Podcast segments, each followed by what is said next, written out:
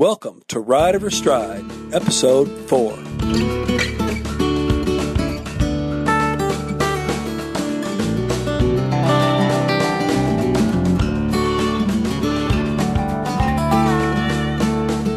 Welcome to Ride Every Stride with Van Hargis. This is a podcast about horsemanship and more. Our goal is to educate, motivate, inspire, and entertain you through an exploration of everything horsemanship and the intersection of horsemanship and humanship.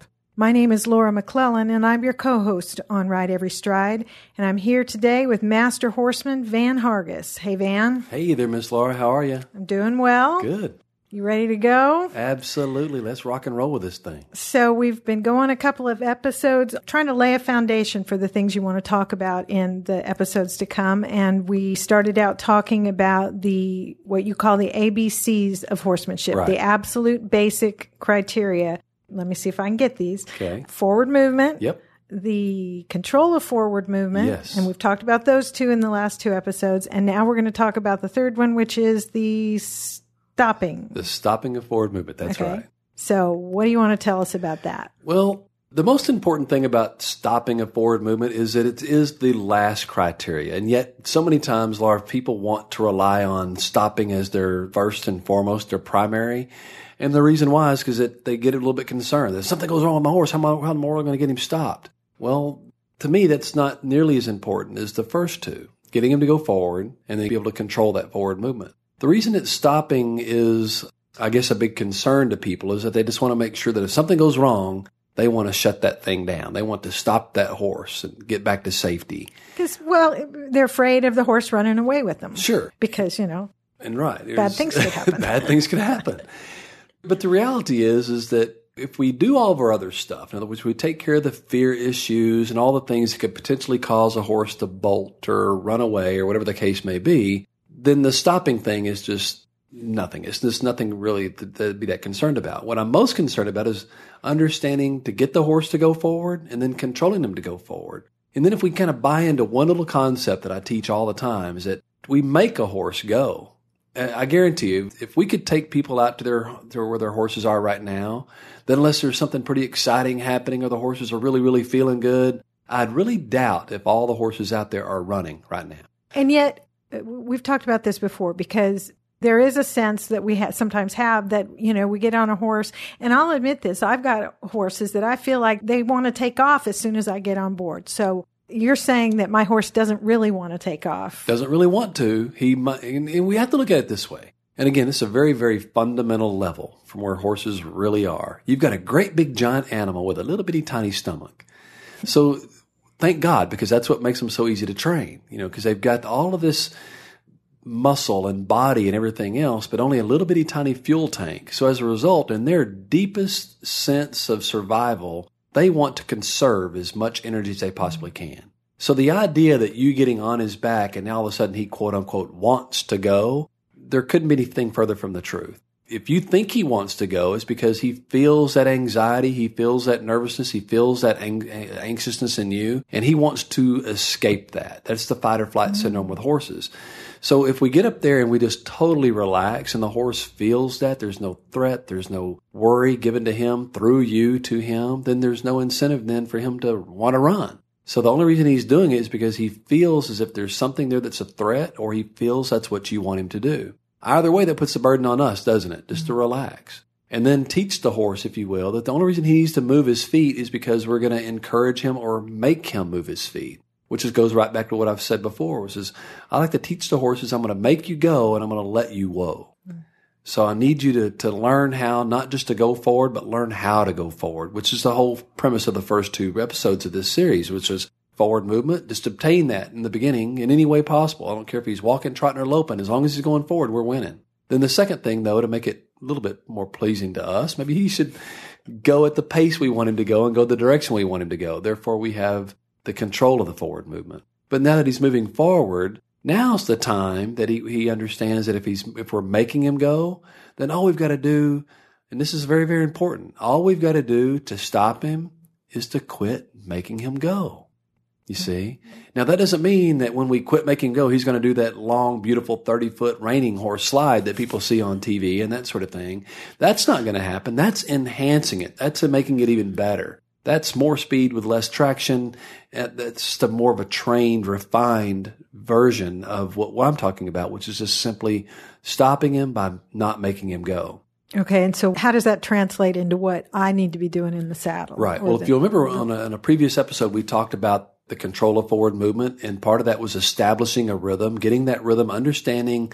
Let's even go back to a much earlier previous episode where we're talking about the walk or the trot. And if we are truly in rhythm with our horse, in other words, we're the ones that's established that rhythm. Our body is our foot on the gas pedal. That now the horse understands that he's going because we're kind of pressing him to go forward. We're creating a rhythm. What that means to us is that as we establish that rhythm, the horse picks up on that rhythm, and now we're working in unison to maintain that rhythm. Then my first step to getting a horse to stop is to simply stop the rhythm. Stop making him go. Just quit the rhythm altogether. You know, those of you who listen to my riding lessons or listen to my clinics, I'll say, just sit up there like a big old sack of taters. Just quit helping the horse. Don't help him move forward. Just relax. Over time, the horse realizes, well, wait a minute, if you're not going to make me go, I think I'm just going to stop. Well, isn't that what we want? So what we want to do first and foremost is just quit making him go. Just melt in the saddle and just quit pushing him to go forward. Now, there's also what I call the 3 steps to stopping, which is number 1, what we just talked about, stop making him go. The second one, I might just use that magic word. Lord knows, if you just say that magic word, every horse on the planet just stops immediately. And that magic word is? Whoa. Whoa, that's right. But whoa is just a verbal command that we're going to give a horse to kind of reinforce what our body's already previously communicated to him. It's not a bad word to teach, and I'll go into much greater detail on that later when we talk about how to make that whoa even bigger and even stronger and more dynamic, more enhanced, more refined. Because in my world, in the performance world, I teach horses that whoa doesn't mean stop. Whoa means back up. And I'll go into that much later. But whoa is the second step. Is that first one, again, is stop riding. Stop making him go. Second one, I want to reinforce the word whoa.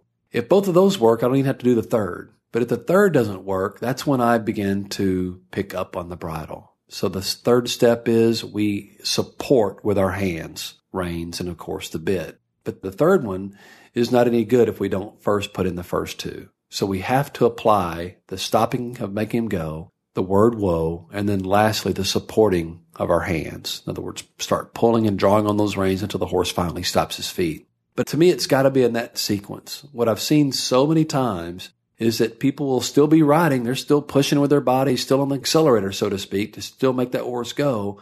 And then in their mind, they're thinking, okay, I'm ready for him to stop now. But yet their rhythm is still pushing, and now they're pulling on the bit. And that makes the horses very uncomfortable because it's almost like if you're driving a vehicle, it's like pressing on the gas and then trying to press the brake harder to make the car stop. So if we think about the sequence that we do on our cars is what do? We take our foot off the gas and then we press the brake and we get a much more efficient, quicker, more responsive stop. The same thing applies when we're riding a horse. So the first thing we want to do to get him to stop is just quit making him go. In other words, take our body off the accelerator, take our body out of that rhythm. And once our body goes to a neutral rhythm or what I call a relaxed posture, then that's step number 1. Almost always the horses will begin to transition slower and eventually come to a stop. But then if we enhance the word whoa, now we've kind of affirmed it to the horse. We've kind of made a confirmation because the horse might just feel you riding and all of a sudden stop and go, hey, was that you just stopping riding? Therefore, when you say whoa, he's like, oh, yep, that was it. I got it right. And then the last one, of course, is that final signal, that physical signal to him that we're pulling on the bit.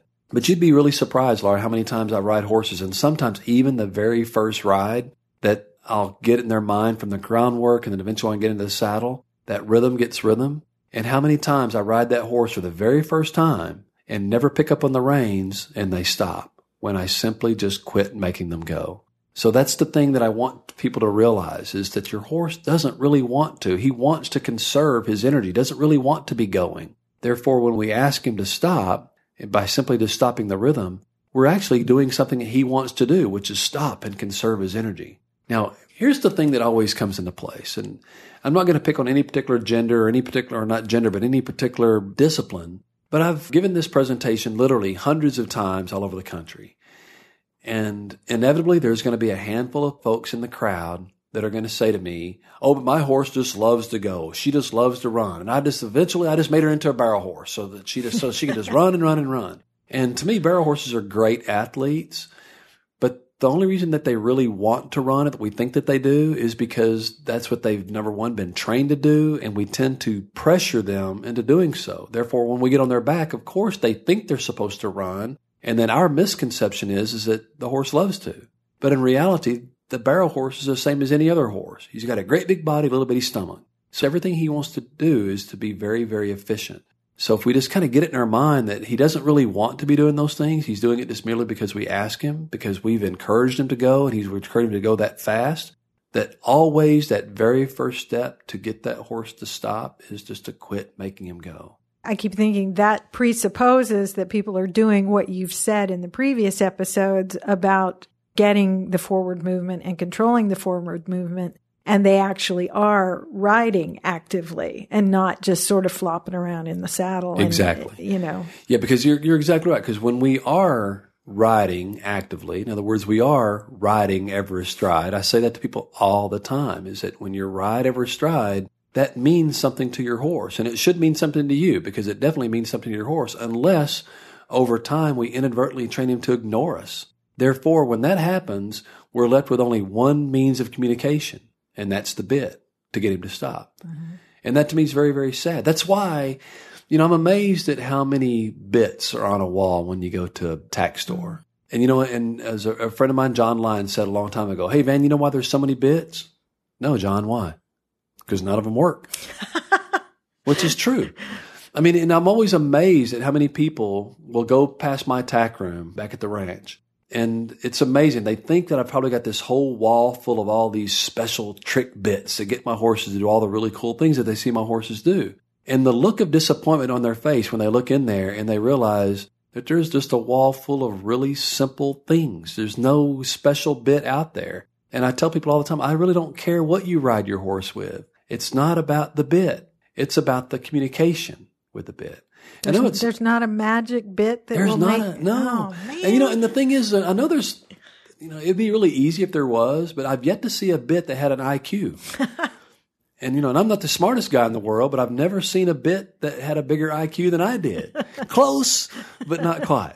But, I'm going to share a little story to you about the aid or the reliance of tools. Several years ago, I was doing a colt starting thing up in Topeka, Kansas. And I know you've heard this story 100 times, Laura, but I was doing a colt starting thing up there in Topeka. And I'm not a real big gimmicky person when it comes to my tools. Don't get me wrong. I sell the halters and I sell the lead ropes and I sell all the other stuff that I think makes horse training easier for us. But first and foremost, we have to realize that those are just tools. It doesn't do us a lick of good to have those tools if we don't know how to use them, if we don't understand why we're using them and how we can use those to enhance our communication with a horse. If we don't understand the communication on a fundamental level, those tools mean nothing to us. So anyway, I'm in the round pen up in Topeka, and I will generally start a horse with whatever people lead him in the arena with. And those everyday run-of-the-mill nylon strap halters. I don't even know what their real thing is, but they're just nylon halters, and they got buckles and things all over them. That's what they happen to bring this horse in. And even though I sell halters and I sell lead ropes,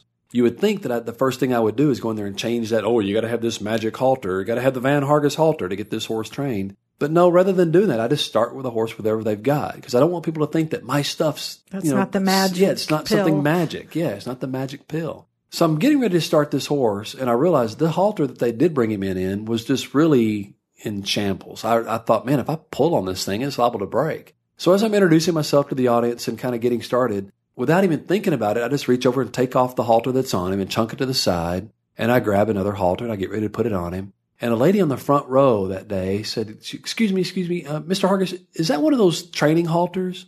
And I just thought to myself, oh, my goodness. So I turned to look at the audience and said, how many people in here think this is a training halter? And what this was, Laura, was just an everyday run-of-the-mill, I call them cowboy halters, but an everyday run-of-the-mill cowboy halter, which is a very popular rope halter that we see so many of us use today. I said, no, ma'am, it's not a training halter, but how many of you in the audience think that this is a training halter? And I was amazed. I'm going to say probably 85 to 90% of the people raised their hand, that they thought that was some sort of training halter. And I even asked, how many of you think that these knots that are on here are tied in strategic locations to put pressure on certain pressure points of the horse's face so that they'll respond better? And again, a very high percentage of the audience raised their hand. And again, I thought, oh, my goodness. Because then I told him, I said, well, these knots are tied where they are, not to make the training better, not to apply pressure to certain pressure points. These knots are tied here just simply to help the halter fit the horse and stay on him and stay on the right place. It has nothing to do with training and applying pressure to certain pressure points to get the horse to respond more. So I thought to myself, I'm going to better educate him. So I began to tell him the history of the cowboy halter and how the old cowboys used to take an old lariat rope and just cut it into pieces and make things from that lariat rope so that they could get the biggest bang for their buck with their halters or with their ropes and just try to get as much use out of it as possible.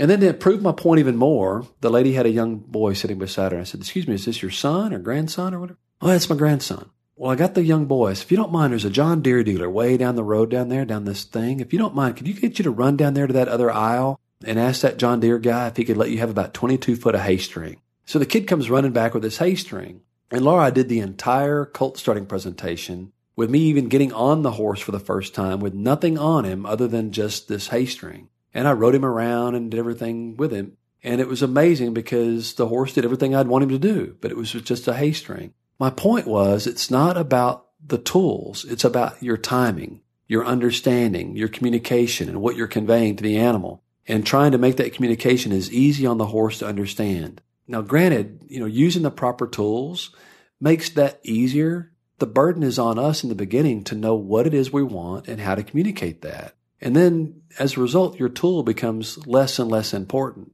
And I can't think of a better example of that than when I'm talking about bits. Bits need to be simple. The worst thing that I think the human can do when we're riding a horse is to assume that the bit is going to stop them. The bit is going to control them. Because without the proper communication, that bit is nothing more than just an annoyance, and even to a point to where that bit can annoy the horse enough that he's more concerned about the pain being inflicted on him by the bit than he is about responding to that bit, about what it is that you're communicating to him. And I'd like you to talk more about that because, and I don't know that this is the topic for this, but I mean, I have heard people say, with a horse that's very strong-willed and wants to take off or whatever, okay, well, go get me this other bit, get me this bigger bit, or I'm not an expert on bits. And you're saying that that's not the answer. No. Or that's not always the answer. That's never the answer. It's the communication more so than anything. That communication has got to be better. Now, certain bits might enhance what the horse already knows. It might refine the communication even more so. But I look at it like this. It's as if you could imagine trying to speak a language to a horse. For example, let's say that you and I are communicating. And for example, I know you're a French student in college, but if you were talking to me in French and I didn't have a clue what you were saying. Well, I just say it louder. Yeah, exactly. So would it do you good then just to yell it at me? I mean, I still don't understand it. So you can get as loud as you want to. Mm-hmm.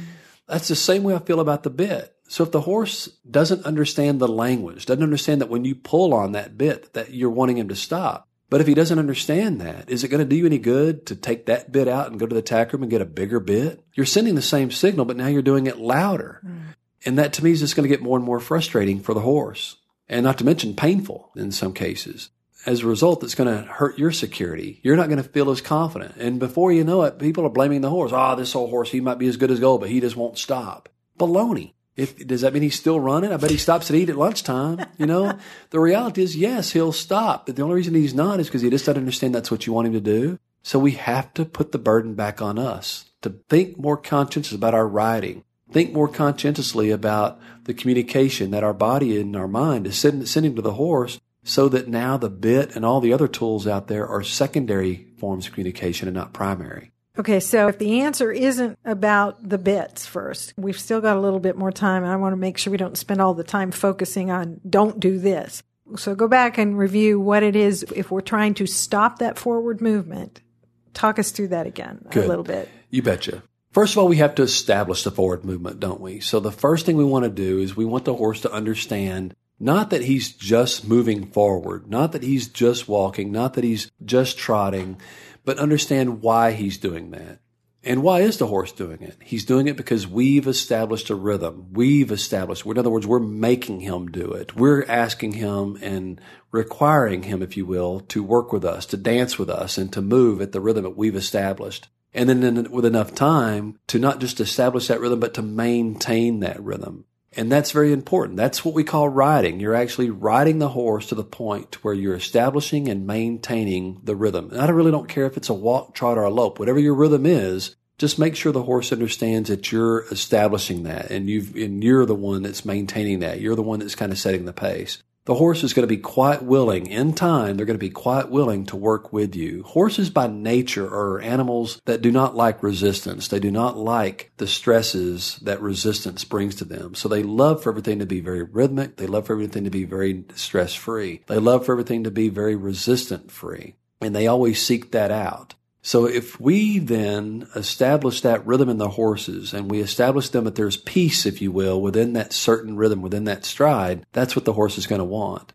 At the same time, what the horse really wants, though, is to not do that at all. So we have to ask ourselves, is it within our reason then for us to establish that rhythm for the horse? And if it is, then we want to establish that. Therefore, the first step, again, to getting him to stop is just to simply stop the rhythm, just to melt in the saddle. To help reinforce that more, we can always use the whoa word, whoa. And then lastly, of course, is we support with our hands. When I say support with your hands, usually in our hands, we have the reins and the reins are attached to a bit or loping hackamore, whatever it is that we're happening to be using on our horses. But our hands are attached to that. Therefore, we support with those. And when I say support, I don't mean pull, jerk, yank on those darn horses.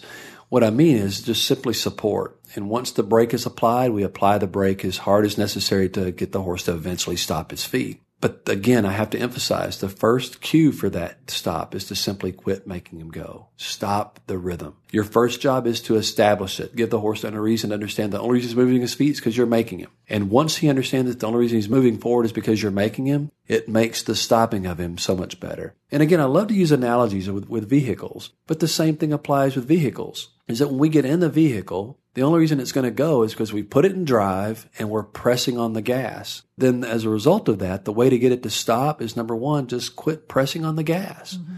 And when we do that, we'll immediately feel a change in the vehicle. And oftentimes we do the same thing with our horses. We'll feel a change in the horse. Now, if we need a faster stop than what the horse is going to give us or a faster stop than what the car is going to coast to, that's when we can begin to apply the brake. But I have to establish the fact in people's minds, though, that it can be done oftentimes in an unbelievably responsive manner simply by just stop making him go. The one thing I want for you to take just a minute to talk about is what you were just alluding to with the stopping and the difference between support and the yanking, because certainly on TV, you see the folks galloping up on a horse and then yanking back on the on the reins and pulling. And I've watched you and your hands seem very active but subtly active. Talk a little bit about what's the difference between the way you handle the reins versus, yanking back, what that does to the horse and, one may be better than the other or more effective. Sure. One thing I'd like for the listeners to consider is impact versus just the pull. Yeah. And a lot of times when I see people, they'll have their reins nice and slack, which may be a good thing. When I say slack, it depending on what discipline you're in. Western riding, for example, we tend to ride with what we call a droop in our reins. English riding, we're always riding in light contact. Either way, we're training our horses to ride into the bit, so to speak. But there's just a little bit different feel about that, how we get a Western horse to be a little bit more maybe softer in the bridle to where they're still staying on the bridle with just the weight of the rein. Establishing that feel, whereas in English, it's just a little bit more contact with that. But what really bothers me is when I see someone, especially more so in the Western discipline, where those reins are drooped, and then they decide the rider wants to stop, then the rider will tend to pull on those reins very quickly. And as a result, there's an impact. The slack comes out of those bits or out of the reins, and there's an impact to that horse's mouth and lower jaw. And that, to me, I can't imagine anything being tougher and harder on a horse than that. Number one, they don't know what's coming. And number two, that strong impact in the horse's mouth. It'd almost be like having an extremely rough-handed dentist in there just plowing around in your mouth very quickly without any warning with some very tough metal tools in your mouth. I mean, I can't think of a single human that would want that from a dentist. So why would we want to have that same metal thing flopping around in a horse's mouth at our hand? I don't know. So I tell people, I don't care how hard you pull on him, if that's what it takes to get the horse to stop, whatever the case may be, just don't do it with any kind of impact. And, and I do a demonstration a lot of times at our clinics where I'll walk up to someone and I might take you, for example, Laura, as a volunteer. So, Laura, come up here and stand right beside me. And what I'll do is I'll put my fist against your shoulder and I'll just push. And I'm going to, let's say I'm pushing with roughly 10 pounds of pressure. And then the next thing I'll do, I'll have you stand in the exact same spot, but this time instead of just pushing on you, I'll hold my fist, so say 6 to 8 inches away, and I'll punch you. And I'm still not going to punch you very hard. And let's say again, by the time that punch hits you, it's still only roughly 10 pounds of pressure. But then I ask you, which one would you prefer? Would you rather be pushed or would you rather be punched? And I've yet to have anybody, no matter how many times I've done that, I've yet to have anybody say, oh, I'd rather be punched. Mm. So now I'm thinking, well, put that bit in the horse's mouth and think about the same thing. Make the contact first and then pull. And so by make the contact, you mean you're picking up on the reins gradually? Absolutely. We're picking up, because especially gradually in my mind, because I want the horse to know that something he's got from the time that I begin to even think about stopping him, he's got from then until the time the bit makes contact, until the time I begin to pull on him to stop his feet. And once we do begin to utilize the bit as an aid to stop the horse, then they will begin to, oftentimes to pick up on that, if as long as I'm very consistent, meaning that I've had I train all my horses that they stop when I just quit riding. Mm-hmm. But if they don't, then I begin to pick up on the reins. And that's a very slow process. So as I pick up, the weight and the feel of that rein changes in the horse's mouth until eventually, yes, the reins do make contact with the bit. And at that point, it's light contact. And then the contact gets a little heavier and a little heavier and a little heavier until eventually I get the stop that I want. And once I get that stop, I give an immediate release of that. So now the horse begins to realize that through that consistency on my part, hey, when those reins begin to move, I need to give some sort of response. I know something's coming. Yeah, and so, they know something's coming. As opposed to just having the bits slammed into slammed in their face. Yeah. And especially while we're still riding forward. Mm-hmm. So again, I'm going to have to emphasize again those three steps to stopping is number one, quit riding, quit making him go.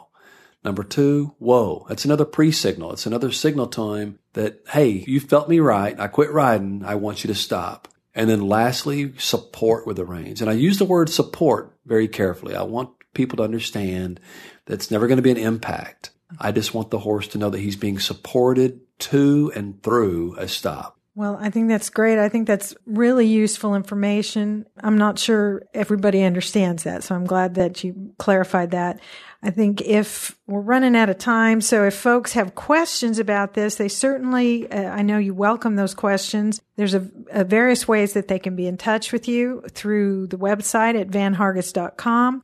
You can email questions or suggestions, ideas for future episodes, because we're going to get more and more into other elements of good horsemanship. You can email those questions to info@vanhargis.com, and we'll sure respond and address those questions in future episodes. You can also find us on Facebook. So look for Van Hargis Horsemanship on Facebook, like the page, leave a comment, introduce yourself. And certainly, if you visit the website, you see the calendar, you see that Van's going to be in your area, stop in and say hi and let us know that you're listening to the podcast and let us know if it's helpful to you. Or, Laura, if they want us in their area, we can certainly arrange that as well. Oh, sure. Yeah. Send an email about that also to info@vanhargis.com. And we can work with you on whether setting up a clinic in your area or any number of things to get Van in person. There's only so much you can do through an audio broadcast type thing. I think that's pretty much it. We will have more to come in episodes to come. Anything you want to say to the listeners before we wrap up?